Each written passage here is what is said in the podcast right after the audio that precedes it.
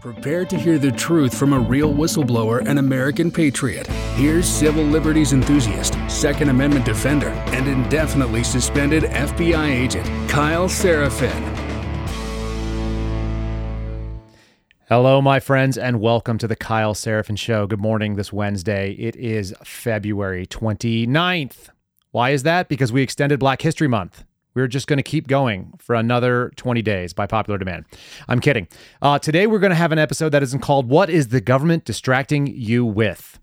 And we're going to talk about a number of things, including Greek mythology and the Apple Discord. I think you're going to want to stick around for this. Um, topics for today student loan forgiveness, the HEROES Act. We're going to try to punch a square peg into a round hole in the Supreme Court. Uh, we're going to talk about the lab leak theory. Not only did Fauci deny it and DOE talk about it, but also the FBI director got into it. How about 41,000 hours of footage? Is that a real problem? Are we giving all of our goods inside the Capitol to Russia? Um, the weaponization committee, we're going to talk about a catch up on there. Uh, and all these things are going to lead us to the Apple of Discord, what we are being distracted from. And I think that it is the discussion about the national divorce. My friend Dan Bongino did a great podcast about it yesterday. If you didn't see it, I recommend it. Um, but let's get into it. And, and I'm, I'm going to encourage you to stick around to the end here because we're going to do blow by blow the FBI director, Chris Wray's quote unquote exclusive interview with Brett Baier on Special Report. I'm going to give you reactions in real time as we watch it, and I will pause it and tell you what's really going on there. You're going to want to see that at the end here. But let's just launch into a little story from Greek mythology. Now, all of our history is tied to the Greeks and to the Romans. That is the way that America's founding fathers looked back and saw something. They looked into their history and their educations, and they formed our republic based on these values. So let's talk about this little value here. Now, the story of the Apple of Discord involves a goddess named Eris, who was the goddess of quarrels that is to say, discontent and discord. She was the only goddess not invited to the wedding. There was a wedding between a king whose name was Peleus and a sea fairy whose name was uh, Thetis, I believe.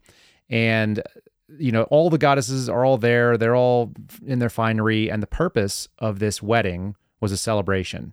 But by leaving out the goddess of quarrel, which is a natural thing to do, you don't want quarrels at a wedding, we invited in an opportunity for this goddess to do her work. So she throws in an apple that's solid gold, and engraved on it is an inscription that says, To the fairest. And immediately, immediately, that causes problems because there are three women there, three female goddesses, who all lay claim to the title of the fairest. One of them is Athena, the goddess of wisdom and justice. The other one is Hera, marriage and the family. That is her her sort of purview and the hearth. And then uh, lastly is Aphrodite, the goddess of beauty and love. I'm not going to get into how they get settled. It goes down to a human, a mortal. It gets discussed by uh, Paris, who was actually the uh, you know, sort of the hero or the villain of Troy, however you want to look into it. But when we talk about it, I think all of these topics marriage and family, uh, wisdom and justice, and beauty, and truth, all of these things all sort of play into what is being distracted by this apple of discord.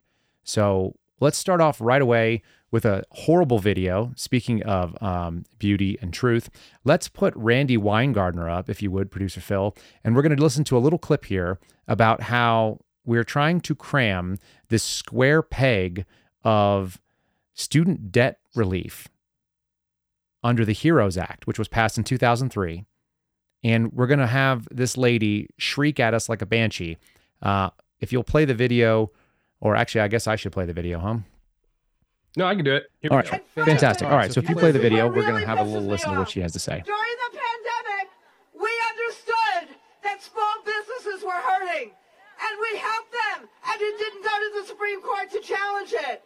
Big businesses were hurting, and we helped them, and it didn't go to the Supreme Court to challenge it. All of a sudden, when it's about our students, they challenge it, the corporations challenge it, the student loan lenders challenge it. That is not right. That is not fair. And that is what we are fighting as well when we say cancel student debt. And frankly, there's there it is. There's, there it is. So, so Randi Weingarten, uh, who sounds like a banshee and might be having a stroke shortly after that due to all her Pfizer boosters that she's been advocating on behalf of. Um, the question becomes who is a better advocate for school choice than that woman and for, for the vouchers program? Uh, American parents are looking at that woman who is not a parent, uh, from what I can tell, and um, not even like a rational or reasonable actor, like a like a shrieking and and screaming, um, you know, partisan actor. And she's out there trying to make this argument that we need to uh, give up. Like, who is she even advocating on behalf of? The the people who did student loans. I don't know if you guys had student loans, but I had student loans, and I paid them off. In fact, I paid off my wife's student loans as well. I went to the FBI Academy at Quantico. It was a pretty decent gig.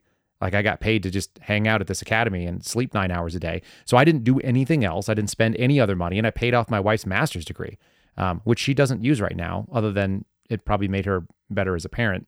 Maybe I don't know. It was like a leftist uh, thing. She's a counselor, so we paid off this like private school debt that we picked up because that's what you do when you make an obligation in this country.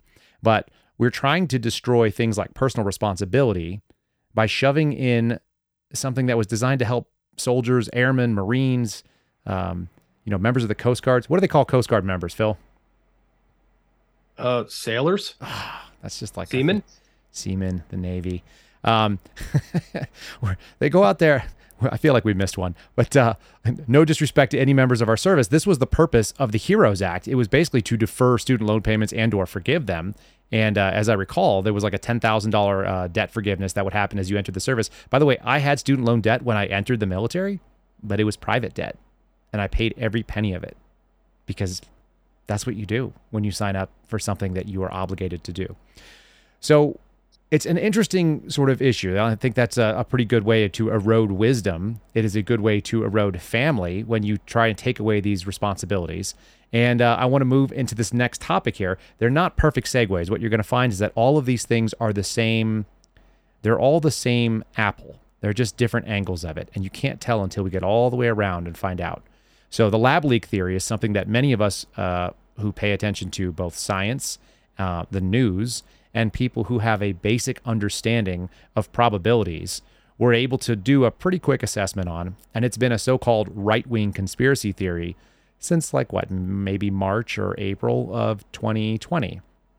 Years, uh, three years now coming up, that this has been a pretty clear assessment. Now, moreover, it's been an assessment by the intelligence community, but we couldn't really talk about it. There are members of the CIA that I'm friends with who have reached out to me that did molecular analysis on the viral capsule, and they told me that, like, unquestionably, this was a man made um, virus, that there was something, you know, and it was pretty clear what had gone on. They actually, these were people that worked out of China uh, in the IC that couldn't talk about this publicly and wouldn't talk about it. And then suddenly now we have not only is the Department of Energy putting it out in a um, some sort of document assessing with some low degree of confidence, but they're pretty confident that it's something they can talk about. Um, you've got people like Fauci, who has been denying it from the beginning, kind of saying, oh, it's not real. You've got this sort of um, discrediting going on within the federal government. And then, as we're going to hear in a little bit, the FBI director goes out and speaks about it very clearly. And that apparently was the big bombshell takeaway that Brett Baier had in his special report. He had a uh, an all star panel, which we're going to skip past because I just don't think there was anything all star about any of it. But they had a bunch of people who know nothing about the FBI talking about how that was the real big bombshell revelation that he spoke about the lab leak publicly which should be, you know, for those of you who are keeping track of your conspiracy theory bingo card, it's basically you're going to have the blackout win. I don't know if you didn't play uh, bingo when you were a kid. You get the free square in the middle. You try to make a bingo that spells out all the letters. But if you got every single, pan, you know, the entire thing covered, then that was the blackout. So that was like the ultimate win. We're at blackout status. All the conspiracy theories are true. Every single one of them. They're all true at this point. So, um, you know, the lab leak theory. Do we? Um, did we show Mar- uh, what is it? Nate Silver's tweet up there. Putting it up now. Okay. Do you mind reading the tweet on there? I don't have it directly in front of me, but the thing is, go ahead. Sure. Yeah. Well, so Nate tweeted out on February 26th. Well, the behavior of a certain cadre of scientists who used every trick in the book to suppress discussion of this issue is something I'll never forget. A huge disservice to science and public health. They should be profoundly embarrassed. And so this uh, Mehdi Hasan, uh, retweets him and says the simple reason why so many people weren't keen to discuss the lab leak theory, and he puts theory like between two asterisks, is because it was originally conflated by the right with Chinese bioweapon conspiracies and continues to be conflated by the right with anti Fauci conspiracies. Blame the conspiracy theorists. So then Nate responds, This is so refreshingly honest. The bad people thought the lab leak might be true. Therefore, as journalists, we couldn't be expected to actually evaluate the evidence for it. We can't be expected to evaluate the evidence because the wrong people are saying it. The wrong people are saying the thing that is true. It's obviously true. And so, because of that, we're going to have a big problem. We, we are going to just ignore and move on. We are not going to cover this thing that is, uh, you know, scientifically the most probable, and including something that has been, you know, released from any number of, um, you know, reputable sort of intel sources. You've got people like uh, Andrew Huff coming out that was talking about it. That was a big deal. We had a Chinese scientist come over who I can't remember her name anymore. I think it's uh, Li Yu, but um, I know I've been in a Twitter space with her. I'm kind of embarrassed to say I cannot recall her name. And, uh, you know, they're out there discussing this stuff openly, but this is a right wing thing. This is the bad people.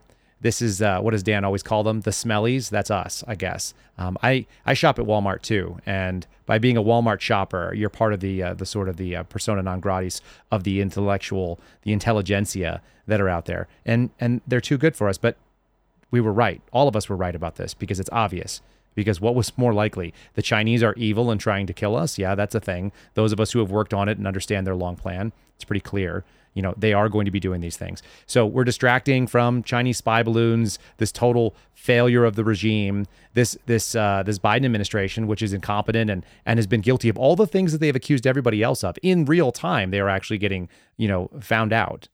Uh, and we'll get into that in a second when we talk about uh, Wray's piece there. But um but by all means you know let's let's talk about the lab leak now years after we all have sort of like assumed that we've moved on from it because it's so obvious um, I'm going to get into January 6th. Okay. We're going to just pivot right over there. There's 41,000 hours of footage. We've had uh, FBI hacks show up on uh, MSNBC, Frankie Figs, who we've talked about before, talking about how there's a possible security risk there, but no further information. He doesn't want to get into uh, what those security risks are. The speculation was is that we would be letting our enemies or a future insurrection know where the security cameras are. Um, I'm not sure how many of you have security cameras at your house, but if someone were to know that there were security cameras and they covered every square inch of your house, would they be better off knowing that those existed? The assumption is that when you roll into a place like the United States Capitol, that you are under constant surveillance footage, that you are constantly being surveilled, either by physical assets or by electronic assets. There's something that is keeping track of your movement. And as we found out, even in the aftermath, um, they can drop a Google fence warrant after the fact. And we have actually seen the FBI do this. They have gone and tracked people in basically, you know, abbreviated real time or going back in time and walking them through the Capitol through that day and found out where they went. They've excluded certain people based on their behaviors and their habits. This, you know, this geofence warranting, um, everybody carries a surveillance device around with them. It's called your phone. It's almost always in your pocket. So you are surveilling yourself and you're giving it to the big tech companies like Apple, like Google, like you know anybody else that you give permissions for location data inside, and some of them that you even don't. And then any of you that are doing TikTok, including um, uh, what's our buddy's name? Executive Assistant Director Jennifer Moore, who was doing them throughout the pandemic. If you're doing TikTok, you're giving the Chinese access to it as well as you know any other kind of things that can uh, that can tag along with this. So the problem that people are acting like is like, oh, there's all this footage. This is a security risk. No, what this is, is an indication that we've had a bunch of convictions. And moreover, we've had a ton of plea deals come up, a lot of them. People have pled guilty without having access to all of the potentially exculpatory footage that was on this 41,000 hours worth of tape. Like, how have people gone to jail in this country, which is supposed to be just and supposed to be independent and supposed to be fair? When they don't have access to, to true discovery in accordance with uh, Rule 16 of the Rules of Criminal Procedure. They are supposed to be, there is a requirement that the state makes these things available. Phil's going to read us the actual, uh, the Rule 16 and what it says that it should be available. And it should be very upsetting to you that they don't have access to this footage to cr- scroll through um, in, in a free space. Phil, if you'd kind of give you a read in. Yep. And anybody can pull this up. Just go to law.cornell.edu. It's all there. But under 16, it states the defendant's written or recorded statements upon a defendant's request. The government must disclose to the defendant and make available for inspection, copying or photographing all the following any relevant written or recorded statement by the defendant. And it goes on here the portion of any written record containing the substance of any relevant oral statement, the defendant's recorded testimony before a grand jury. And it goes on and on. There's all sorts of things that a defendant is entitled to when they are going to be heading to trial. And you would expect this. It would be made available to them. Let's say you robbed a bank. There's going to be surveillance footage of you in the bank or somebody robbed a bank, and they would be able to show. And you could put it in front of a gate analysis person and say, this is not the right gate. This person is not the right height. Like all the things that you would do to mount a credible defense because the standard is beyond a reasonable doubt. So you only need to create the shadow of a doubt. That's the job as a defendant. And we want that. We need an adversarial system that basically assumes, which we have not done with these January 6 defendants, that you are innocent. You are innocent until proven guilty. That's our system. We don't like doing that. It's really hard as human beings to hear information and then act as though it's not true. But that's how you become a decent scientist. That's how you become a decent investigator. Your job is to establish a case and then try to disprove it. And so all the information that you're building to prove it should also at the same time being attempts to disprove it. And should you disprove it as an investigator, you are required by our, our laws to disclose that because it's exculpatory. And generally speaking, if you actually do disprove it, then prosecutors don't move forward with it. Now, if you are dealing with an unfair prosecution, if you are dealing with something that doesn't make any sense in this case, if you are dealing with the um, you know, the United States Attorney's Office in the District of Washington, D.C., maybe they don't want to look at all that stuff. They just want to see what works for them. They're cherry picking. And this stuff should be available to the people that have been sitting in these gulags, the political prisoners, which I have a lot of sympathy for what went on. You know, there's a lot of foolishness and stupidity that it takes to go and break into the building or engage in violence with these police officers. And yet, they are still entitled to a credible defense and they should have access to all this information. So we're talking about national security concerns, but the thing we should be talking about, what's most important, is whether or not these people got to mount a credible defense. And we seem, uh, I know conservatives are very frustrated by it, they're disgusted, but what you're finding is people on the other side, people that uh, you know are, are ranting and raving about the uh, the insurrection and the fact that our government was almost toppled by a guy wearing a Viking helmet sitting in the uh, sitting in uh, Nancy Pelosi's chair.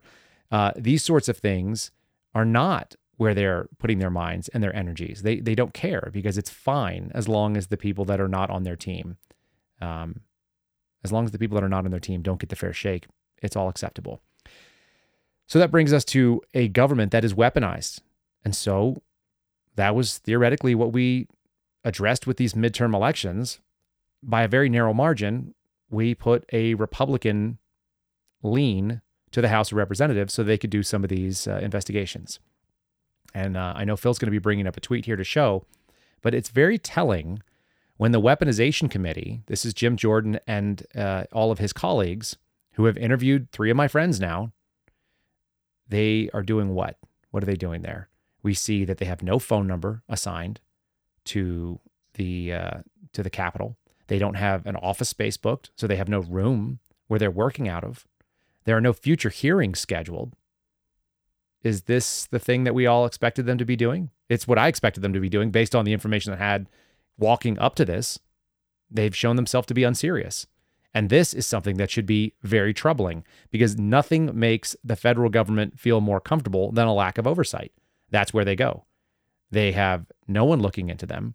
And the things that we're supposed to be paying attention to, like that, are being distracted by student loan debt and Randy Weaver. St- or Randy Weaver. Randy Weaver was uh, was killed by the uh, the FBI and the ATF, but uh, or his, family was rather. Uh, so we got Randi Weingarten out there in the steps of the Supreme Court doing her thing, and um, know, it's actually worth noting right now. I didn't think of it on. I didn't have it in my my plan, but Randy Weaver's story reminds me of the other important story. Um, on Tuesday, the last day in February, there's something worth remembering. That's the day that the ATF decided to justify its existence by uh, staging a raid into the compound at Waco of the Branch Davidians in 1992. And when they did that, they started off a cascade of events that resulted in the death of, uh, I think, what, 24 children? A whole bunch of people burned. And I and my understanding is, and I believe this, my, my dad was actually involved in this sort of uh, incident, that they all killed themselves. I have no doubt about that. David Koresh supposedly shot himself in the head with a rifle. That's the, the story that I heard. Um, I was 11 years old when that happened. And I remember it pretty pretty accurately because I lived in Dallas, which is outside, it's north of Waco. It's not far away. And David Koresh actually called into the radio station that my dad ran at the time when I was an 11 year old kid. And uh, I remember him leaving and not coming back for days. And he talked to David Koresh for upwards of 20 hours. He spent an, a ton of time on the phone with this guy. And the thing he said was over and over uh, the government's trying to kill me, which turns out was probably accurate uh, based on the techniques that they chose. And the overreach that happened there was not because David Koresh was doing some dangerous weapon situation. They weren't bothering anybody. They weren't a threat to anybody. They used to go to gun shows and make a bunch of money. Now, don't get me wrong. I have a lot uh, minimal sympathy there. I have a lot of sympathy for the children, but what I do have sympathy for is honest gun owners who have the ATF decide we need something splashy and we need to get people revved up because everybody was looking at the ATF like, why in the heck do they even exist? Sounds familiar, right? Like, why do they even exist? Why are they trying to criminalize everybody with uh, pistol braces? Why are they trying to act like there's some sort of issue with the ownership of an AR 15 when they were walking guns down into Mexico? So it's all about distraction. It always has been. The distraction is is give us a good reason to exist. Let us show you how great we are, and then the government continues to go on. Um, it would be I would be remiss if I skipped out on talking about sort of the atrocities that went on in the 90s and we didn't do anything better. We just kicked the can down the line. The only thing that, that brought us back from the brink there was that we had another Apple. It just wasn't us necessarily throwing it, which is uh, in 9 11, this country united and uh, managed to come back together and all, all realized, everybody realized what was at stake if we weren't America. Because other people do see us as one. But less and less, I think they're seeing that, which is why we're seeing these sort of invasions by the Chinese. All right. Um, the thing that I think that we're being distracted from is that America is falling apart. I sent an article to to uh, Bongino's producer Guy today while they were doing their show, and he was talking about what a national divorce looks like and why it's not a good idea, and all the bad things that would happen, all the um, the issues that come up. But there was a really, really interesting piece that was written several years ago. It was uh, released in November of 2020. And I remember reading it at the time and I always forgot who wrote it. For some reason, I always thought it was in National Review, but it wasn't. It was in The American Mind, which is uh, published by the Claremont Institute. And Phil, are you pulling up 2020, a retrospective from 2025? Yep, I got it. So there's a guy named uh, Tom Trenchard. I highly encourage you to go read this. I will actually put this in the show notes because I think it's worth reading, even though it's several years old. I tweeted it out. So if you're following me, you've already probably looked at this thing and you skip past it. But what it shows is a map of the United States and how basically like 97% of the land area in this country are rural counties. That's the physical property of the United States. And that's always been sort of the gem of America. That's why we've been unconquerable in so many ways. It's why we have the stability for food and infrastructure and really the the miraculous ability to go between those two coasts and all of that empty space in between. And if you've never driven across America, there's probably people listening to this that have stayed, you know, very close to where they live and they've gone on a plane. You don't get a sense of it if you haven't driven. Um, in 2021, my, my daughters and I, I took a, a two year old and a three year old, I put them in a minivan, and we drove over 2,000 miles from Virginia all the way out to just north of Phoenix, Arizona. And we went through all the places you'd expect. And there is a ton of space in this country, and most of it would be considered red. They are Republican uh, voters or they are conservative leaning people who want to be left alone, who have guns, who have a sense of freedom, who have an old school idea of what the Constitution should mean, that it's a leash on the federal government, keeping it out of our business. And then you've got these bright blue dots. And every time you drive into them, if you're someone like me, you think this is a threat. This is a threat to my kids. This is a threat to my personal safety. This is a threat to my to my property. There's too many people and they're awfully close and they have a different set of rules they're willing to live by. And people who live in those tight quarters, they want more government. It's really natural. People who have a lot of space, they want to be left alone. They want to take care of themselves. People who live next to somebody else, there's two options. Either you have blood feuds that happen in every apartment building and on the streets of all these little, you know, uh, row homes that are in New York, or if you're living in a, a city where you're, you know, uh, got a postage stamp that you live on and then you can spit into your neighbor's yard. When you live in smaller and tighter quarters, it's it's helpful to have more government. It's a natural lean that way. So I don't want to say that this is some sort of evil they've developed, but there is a uh, an ongoing polarization that happens, which we've all seen. Everybody's aware of it at this point. That when you live in one of those areas, now not only do you think that uh, the government should decide your problems, it seems like it should also solve all your problems, and it should also be the one who tells you what your values are, because you need to know what they think you need to get their permission to do things. This is the opposite of people who live in 97% of the physical area in this country. And unfortunately, we're broken down about 50 50. So, just like places in New York where the entire state of New York is held hostage by a few urban areas, I just got into a spat with somebody the other day from Buffalo, and they let me know that, um, you know, guns are not appreciated there because somebody used a gun and killed people at a supermarket. It's awful. That has nothing to do with the gun owners. It has to do with some guy who was a jerk who, um, you know, went in and decided to kill people because he had problems. This is not uh, something you can sh- shove on people who live in Nebraska, who live in Arizona that are defending their cattle and shooting, um, you know, shooting coyotes. This is a totally different animal.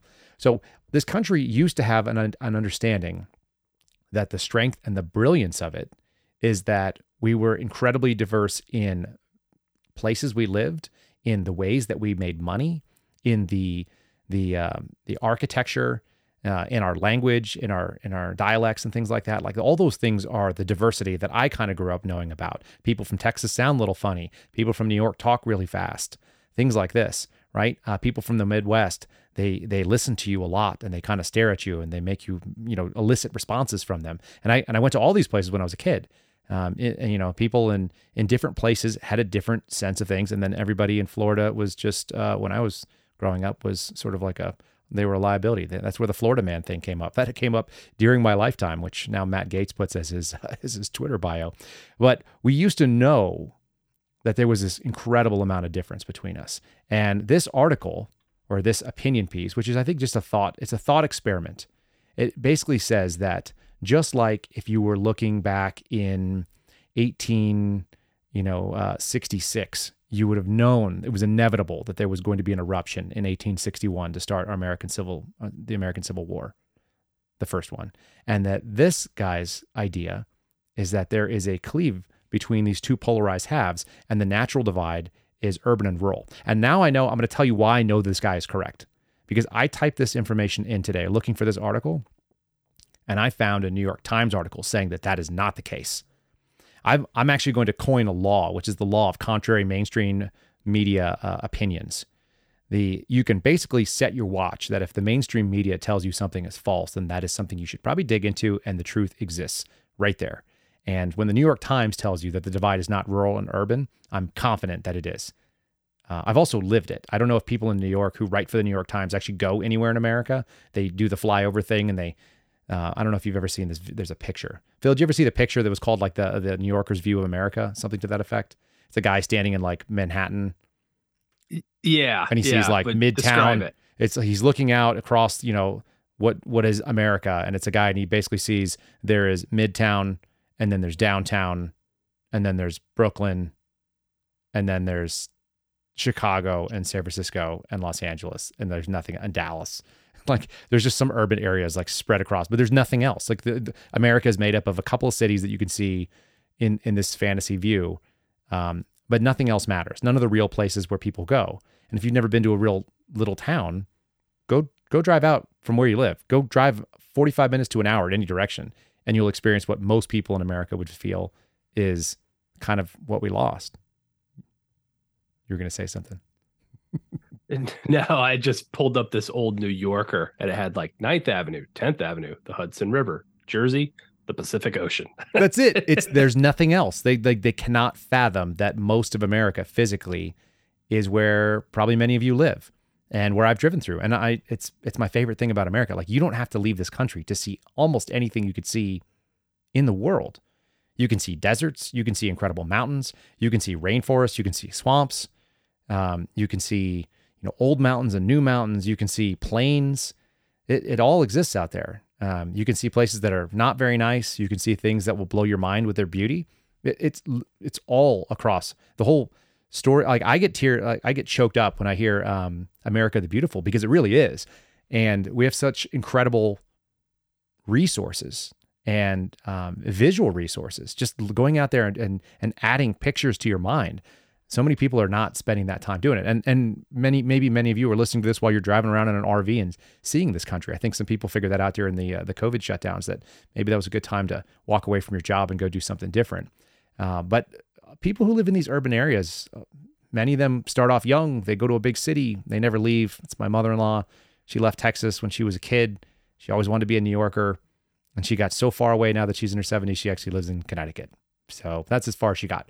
Uh, you know, it's like a two hour, 90 minute or a two hour drive outside of New York City. And it doesn't mean she doesn't see other things, but those that's her frame of reference. So this article, this this uh, opinion piece, this thought experiment of the the what do they call it? The United American Counties and the and the United American Cities. It's a it's an interesting thing to discuss because if we don't figure out how to come together. You know, national divorce is not the thing that I worry about, which Dan gave this long story. The the worry that I have is that it will be violent. And that's more likely than anybody because we've already done it once. And that's what I feel like the apple of discord is keeping us of, you know, just distracted long enough from that there's a there's a brewing undercurrent and there are some seriously nefarious people that are pushing this on our country, which is to say that they are interested in violence. And um, it's pretty intolerable. So those of you who stuck with us for the last uh, half hour, I'm going to share with you this uh, this FBI director, Chris Wray. I'm to um, switch over. We're to play the Bret Baier interview, and I'm to stop it and give commentary in the middle of this. I watched this earlier. It actually, this is sort of cathartic for me. I actually felt physically ill after watching it. It made me feel sick. It's like watching, it's like watching an ex I have to imagine I don't have an ex, you know, uh, wife, but I, I, imagine like an ex-wife getting up in front of um, a judge in a custody hearing and lying about you and about the things that you know are true about your old household in order to keep your kids. I think that's what it would feel like if you just knew, and the and the judge just doesn't ask any questions, and there's no there's no ability for anyone else to talk about it. So we're gonna switch over here if you're uh, not watching on the Rumble, we have just tried out our new technique of splitting a, a, split screen here. And uh, I'm going to hit play and we'll just kind of stop this thing along. Let's see what my old boss has to say to Fox News. Mr. Director, thanks for the time. We're here in the Strategic Information Operations Center at the FBI headquarters. Uh, we appreciate you talking to us. Absolutely. Happy to talk with you, Bret. You know, polls show that the FBI's reputation is at a real record low. What do you make of that? Well, look, there are all sorts of opinions out there about the FBI, just like there are about every major institution these days. I can tell you that we're focused on the opinions of the people we actually do the work for and the people we do the work with. Okay, so who are the people that he works for and people that he works with? He works for the American people, all of us. So those are the opinions that he should be concerned about, which is to say, when more than half this country thinks the FBI is an enemy, that should be a problem for a guy who's in charge of it. Um, the people that he works with are local law enforcement. Local law enforcement, by and large, is losing faith in the FBI because the FBI has painted itself with a very nasty brush of being a partisan actor, and that partisanship is left leaning. It's a it's a danger because law enforcement is overwhelmingly right leaning because they care about tradition, they care about the institutions that they signed up for, they care about the Constitution, they care about making sure that people are able to live safely and, and have these rights. And we're looking at an institution that not just is not just choosing cases to go after one side. They are actively, and have, we have demonstrated, they are actively thwarting um, the the constitutional barriers that are supposed to keep them from infringing on individual liberty. And we'll get into that in just a second here. We'll keep going. And I look at things like, for example, our recruiting. The thousands and thousands of Americans all across this country who are signing up in droves to come work for the FBI. Uh, and I should tell you, I can't Bret, roll my eyes hard enough. A lot of people don't know this, that number has gone up dramatically over the last few years since I've been in this That's seat. really interesting. And that's at a time when recruiting for law enforcement, uh, as you may know, in general, in law enforcement has struggled quite a bit. So you're talking about young men and women in their late 20s, early 30s, a lot of them with military and law enforcement backgrounds, about 50% of them with advanced degrees, no less. 50% of them with advanced degrees. If you're not watching our video, what you're not seeing is that Chris Wray's head has moved uh, about six inches left and right, almost every single other word that he says. He, he looks more nervous than I've ever seen him. He's a bobblehead, like in real time, and he seems so uncomfortable that his first discussion about why people don't trust the FBI is a lot of people are coming out to be recruited by the FBI. Well, let's talk about that a little bit because we've covered it on the show. The FBI has dropped standards. That's number one. There's a there's a massive lull in recruiting. Recruiting was at um, ten year or longer lows uh, when I was going through. It was the bottom of the barrel for people. And that might say something bad about me. In fact, I don't think I would have gotten hired by the FBI in certain instances. Um, I was told that I wasn't going to be hired by them. They just don't understand how veterans preference works because none of the people that do FBI's HR are actually trained in HR, which is probably why I'm sitting here in this situation and suing the FBI in the future. So, um, when you have people that don't know anything about human resources, then they don't answer human resources questions properly. But moreover, this guy is bragging about basically that they were at an all time low. And now we have a national defund the police movement that's been going on for three years. We've got um, all these types of folks from massive departments getting kicked out of their agencies, being let go for various reasons, or they're not showing up to those agencies because they know the funding is not there. And leftist cities, which we just talked about, are going after these people as targets. So they're giving the FBI a shot. And here's the thing the FBI pays really well compared to law enforcement in general. Like, with the exception of maybe being in California um, and maybe some of these other these bigger cities. I know guys in New York City were making really good money after the uh, a long period of time. Most cops in most small areas will have no chance at making the kind of money you make in the bureau. So let's talk about what that looks like. 65K right in the academy. That's more than most guys are going to make in their first year in law enforcement if they have a lot of experience, plus some bonuses like they speak a language or they have an advanced degree, so on. And then you add on top of that, like that doubles in five years. There's not a lot of places. I know the Texas Department of Public Safety pays really well. That's one of the few places that I saw that does this kind of thing. But, you know, guys are making half that uh, and doing a lot more dangerous work. So this guy is going to go and tell you that the reason that we know that the FBI is not um, is not uh, actually thought of poorly is because there's recruiting numbers. You know, law enforcement makes up every sworn officer in this entire country makes up one million people, is what I'm told. It's like 990 something thousand people. So you're going to tell me that the fact that one in 350 people are going to you know get into a job situation and that's going to give you the the impetus to say that the american people trust us because a, a very very small fraction of people we're talking about a couple you know tens of thousands of people in a com- country of more than 300 million uh, want to come and work for them? Give me a break dude. Like this is a joke answer but we don't push it any further. Bret Baier says it's really nice to hear. Okay fine. Let's keep going who are have a lot of choices in this job market, and their choice to come to us, I think, speaks pretty darn loudly and profoundly about our reputation all across America. Your critics say that some of these low ratings are thanks in part to the Russia collusion investigation. Uh, conservatives call the FBI's disinformation campaign about Hunter Biden's laptop, uh, or what they see as a dual system of justice. We can go down into each one of those, but broadly, how do you address that? You know, I hear these claims of politicization, but I can tell you that the FBI is and is going to stay independent. And that means following the facts wherever they lead, no matter who likes it. And false. That is a false statement. That is a lie. That is not what's going on. And then the only reason that you know this is because your lying eyes have told you that for the last couple years. This has been going on since 2015 into 2016. The the FBI has not only not followed the facts, they have made up the facts. The inspector general has gone forward. Phil, what was the uh, the finding uh, in the RussiaGate situation with the the IG? Yeah, it was 17 errors that all resulted in being able to pull up a FISA warrant against the Trump campaign. And then the sitting president as they Right. continued it. And the best part of that is we don't have to just feel like there's an opinion involved. The FBI terminated somebody based on that.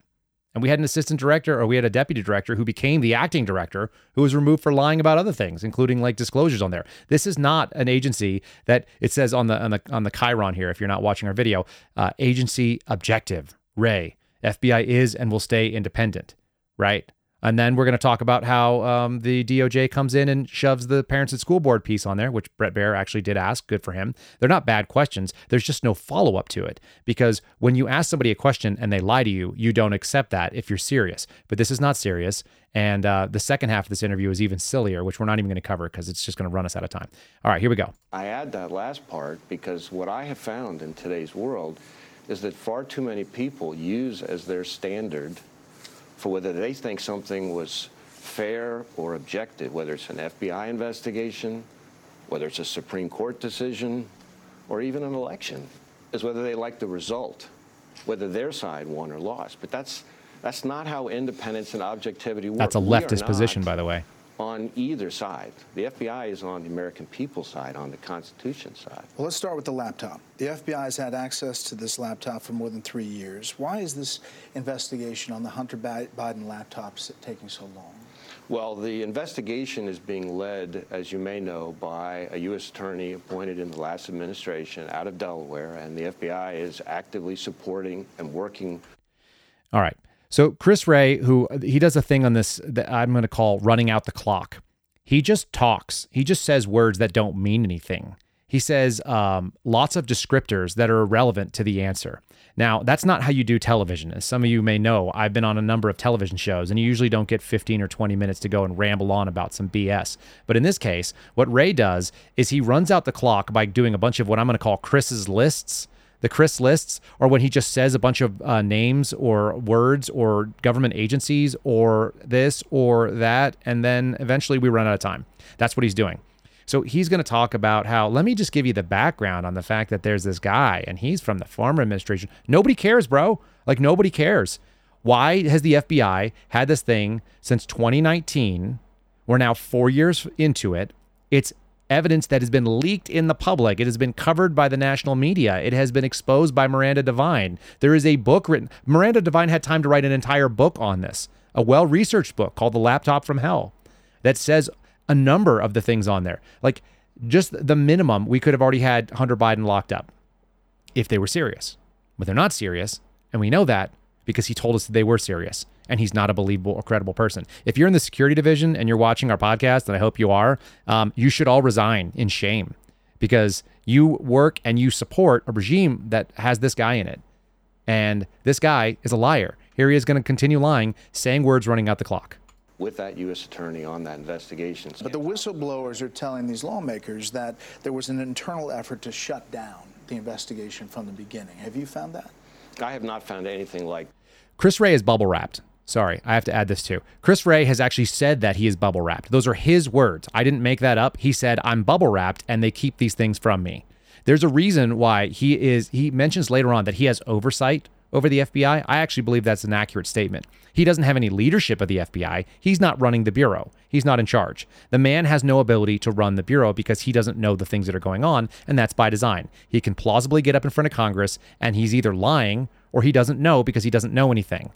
Either way, he should be fired. You don't get to not know things about the organization that you're in charge of. You're still responsible. You're just incompetent. But if you do know them, then you're complicit, and that's called malfeasance. So either way, the man needs to be tossed out. There's really a, a bifurcated option. It's either he knows what's going on and he's uh, he's responsible for it, or he doesn't know what's going on and he's still responsible and he's just incompetent. Either way, toss the man out. This is such an obnoxious thing. I don't know is not a good excuse. And the fact that Bret lets this go is also gross to me. They should have let somebody come in and interrogate this man. Like he gets more and more comfortable as you watch the interview. And it's not because it's not because he's getting used to the format. It's because the questions get softer and softer and then eventually become a puff where they go talk about how they caught people on the most wanted list. Like who cares?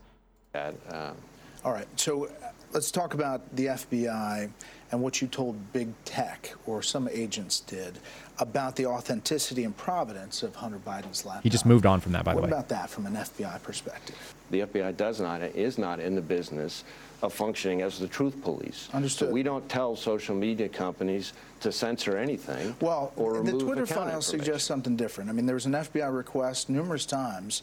Um, Taibbi puts it out. FBI San Francisco requests to ban certain accounts. Uh, Twitter personnel. Okay, direct evidence of him doing of the FBI doing something. All four accounts that the FBI wanted to ban or, or suspend.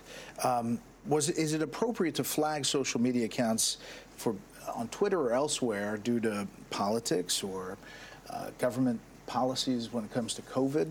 Uh, is it appropriate in any way? You're saying it doesn't happen, but there's evidence that it had.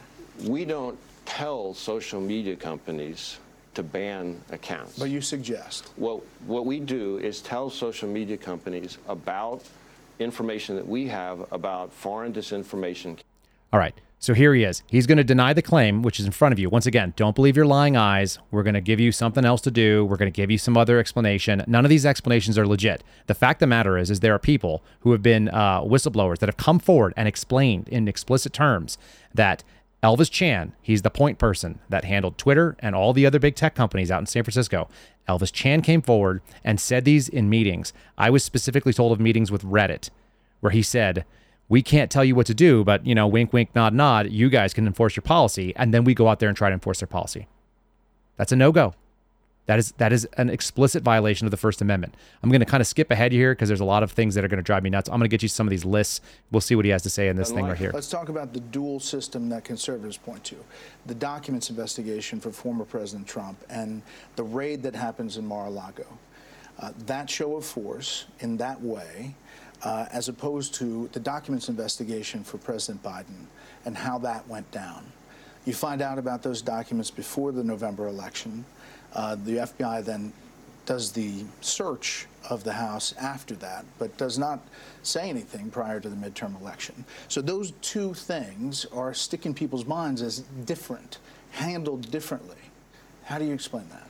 So we have a long history of handling investigations into the mishandling of classified information.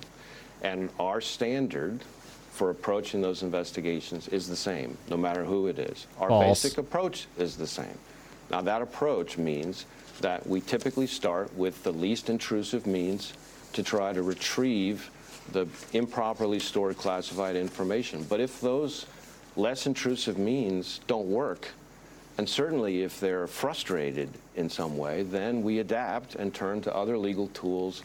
I don't know if you've ever done any kind of uh, analysis of people's behavior, but he is constantly shaking his head like he doesn't believe what he's saying. I used to watch Lie to Me, so I don't know if that's real or not, but all I'm seeing is a guy who's shaking his head like a bobblehead and saying something that is false. It is false because the FBI has never gone after a National Archives request in the history of all the presidents that they've been around for, which is 100 years of presidents. And then they gave all the courtesy to Biden's people. And then they kept it quiet.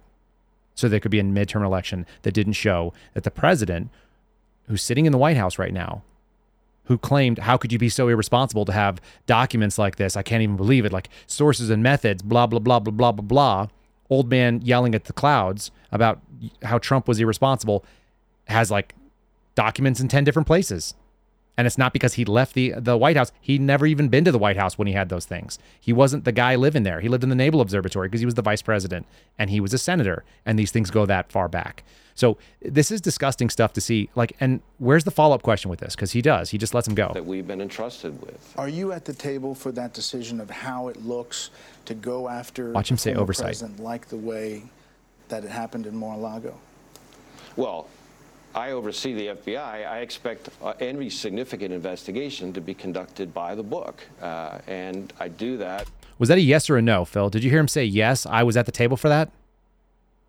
I did not. That's called lawyer talk when you just walk right past it. He's a politician and he's a hackish one too, because we didn't get the follow on, which was, I didn't hear you say yes. Like, I'm listening for the yes. Why do we not have somebody who's a journalist that knows how to do these kind of things? With adherence to our rules, our policies, our practices. Why didn't we know anything about the FBI looking into President Biden prior to the election? Well, again, I can't talk about specific investigations okay. that Drink. are ongoing, both of which are being led by special counsel, other than to say it is not our normal practice to discuss publicly specific investigations. All right, so let's talk about by the book. Mark Houck, Pennsylvania pro life activist, arrested at his home in front of his family for an alleged violation of the Freedom of Access of Clinics Act. Alleged incident which he was protesting in front of an abortion clinic. He was recently acquitted of all charges at trial. The show of force for that arrest, that decision to use. Just pausing and look at this again. Uh, you know, we had Mark Houck on our show, and uh, incredibly nice man and and very I would say measured in his response by not just the thing that happened to his kid, but also his response to what the FBI did to him. Um, just a, a, nice man all around. You've got slung rifles. You got somebody with a, a brand new hat on. That's funny. Uh, with their sticker on. I think that's really unprofessional, but I just think stickers on hats is stupid. You got a shield back there, right? Like there's a shield tucked away in this. If you're looking at our video, if you if you haven't seen this interview, you can come and look. This was provided a photograph from the Thomas More Society, but um, once again, you got you know there's four people in view right there, and the the number of vehicles exceeds that in the in the background. It's just like, what were they thinking? And this is the same woman. Well, listen to what he says. The excuses. Who's that force? Was that by the book? Those decisions are made as they should be by the commanders on the ground in the field office who Not a have yes the or a no. expertise about when to conduct operations safely and securely for the safety of everybody involved and to All right. So he's going to kick on every single one of these. If you watch the entire interview, and we'll post it up on the maybe on the Rumble channel so people can just watch it. I'll, I'll snip it out and we'll po- post it on later today. What you're going to find is that he gives lists, he runs out the clock, and he doesn't answer questions, which is what we expect. That's what we expect from Chris Wray. But we would expect from a journalist is for them to come back around and penetrate into the problem. Um, that commander on the ground, by the way, there, did you ever meet a commander in the FBI, uh, Phil, when you were working 15 years? No, you know, former commanders who would brag about their time in the Navy, but never, you know, like an actual commander. Well, you know what? Actually, there's they refer to the HRT commander. That's the only one. only place. Yeah. That's correct. Yeah, there's one set of commanders, and that's the guy who runs HRT, which is basically a paramilitary operation. Um, him talking about that commander on the ground, that was the Philadelphia field office. You may remember if you go back, you can watch our uh, our podcast called "You Can't Just Shoot a Dog." You'll find out that Jacqueline McGuire is that commander on the ground who approved the Mark Houck raid, and she shot a dog on the street um, because it was attacking her dog. Maybe even if it was like even if it was who cares? This is the kind of people that are making those uh, those decisions. When you talk about someone who's got the ability to use the right amount of force maybe you shouldn't be taking it from a woman who thinks that after 27 years or whatever it was in the bureau that she's going to draw a gun 23 years i think uh, draw a gun and shoot a pit bull on the streets of philadelphia because uh, fluffy is getting uh, attacked or getting yelled at or barked at or sniffed. Um, just unbelievable stuff that this is the kind of people that he has. This is a great picture of Wray. This is how Wray looks in my head, by the way. Um, we're gonna we're gonna wrap this sucker up. I'm gonna let you guys go. I'm gonna, like I said, look later on today. We'll post a, the full video from from Bret Baier so you can see this whole interview and, and what a fluff job it is. You can picture my face scowling. You can see uh, Phil rolling his eyes in your head. But um, ladies and gentlemen, this is this is not a serious organization. This is a an apple of discord that is distracting you. This is a group of people that are they are trying to tell you that everything is fine, like Kevin uh, Bacon in Animal House when it is on fire. Is that the right one? Is it Animal House? This is fine. I, yeah, I can't remember. I, I, just picture the cartoon where the dog is sitting in a fire. And he said, "This is fine. Everything's fine. Everything is fine." Um, they are going to distract you with all the things. They're going to trot out Chris Wray because there are no answers to the questions that the suspendables have. So, full disclosure, we had Kash Patel send Bret Baier a copy of all of our questions. You'll notice he didn't ask any of them, and there's no follow ups. Anyway, I do appreciate your attention today. I appreciate you all um, joining and uh, and giving us a five star review. We've had a bunch of them come in in the last couple days, so I'm gonna have Phil read one of those. But I'm really grateful. I watched all the download stats, and people are just like tuning into the podcast and checking it out. You're sharing it with your friends. We do appreciate that. Throw some comments down there if you're watching on Rumble because I do like responding to those. There's some really interesting takeaways that you all have, critiques and otherwise. Um, you, you know, if it's just your feelings, send those too. If you want to tell me you hate Chris Wray, I get it. I do too. Um, you know, the guy is, it's his fault. But um, if you have something more constructive or if you have some like actual questions, like I love following on with those things. So uh, I like to make that interactive. Phil's going to give us a good readout and um, we'll, we'll, we'll end this thing. Yeah, thanks for all the five star reviews. You're helping push the Kyle Seraphin show up the charts, like this one from Miss Laura Lynn, who wrote, Jesse Watters segment. Jesse Watters made the FBI look so bad Friday night. Correction. The FBI made the FBI look so bad. You and Steve Friend both looked good. And in parentheses, handsome. That's very kind. Thank you, Miss Laura Lynn. And then also from the Give Send Go, anonymous donor, thank you for all you are doing to expose government corruption. We are behind you all the way. Thanks to that donor. Yeah. Everybody else who's recently donated. Yeah, we really do appreciate you folks. We do have our first sponsor that's going to be joining us uh, starting probably either beginning of next week or maybe just after that.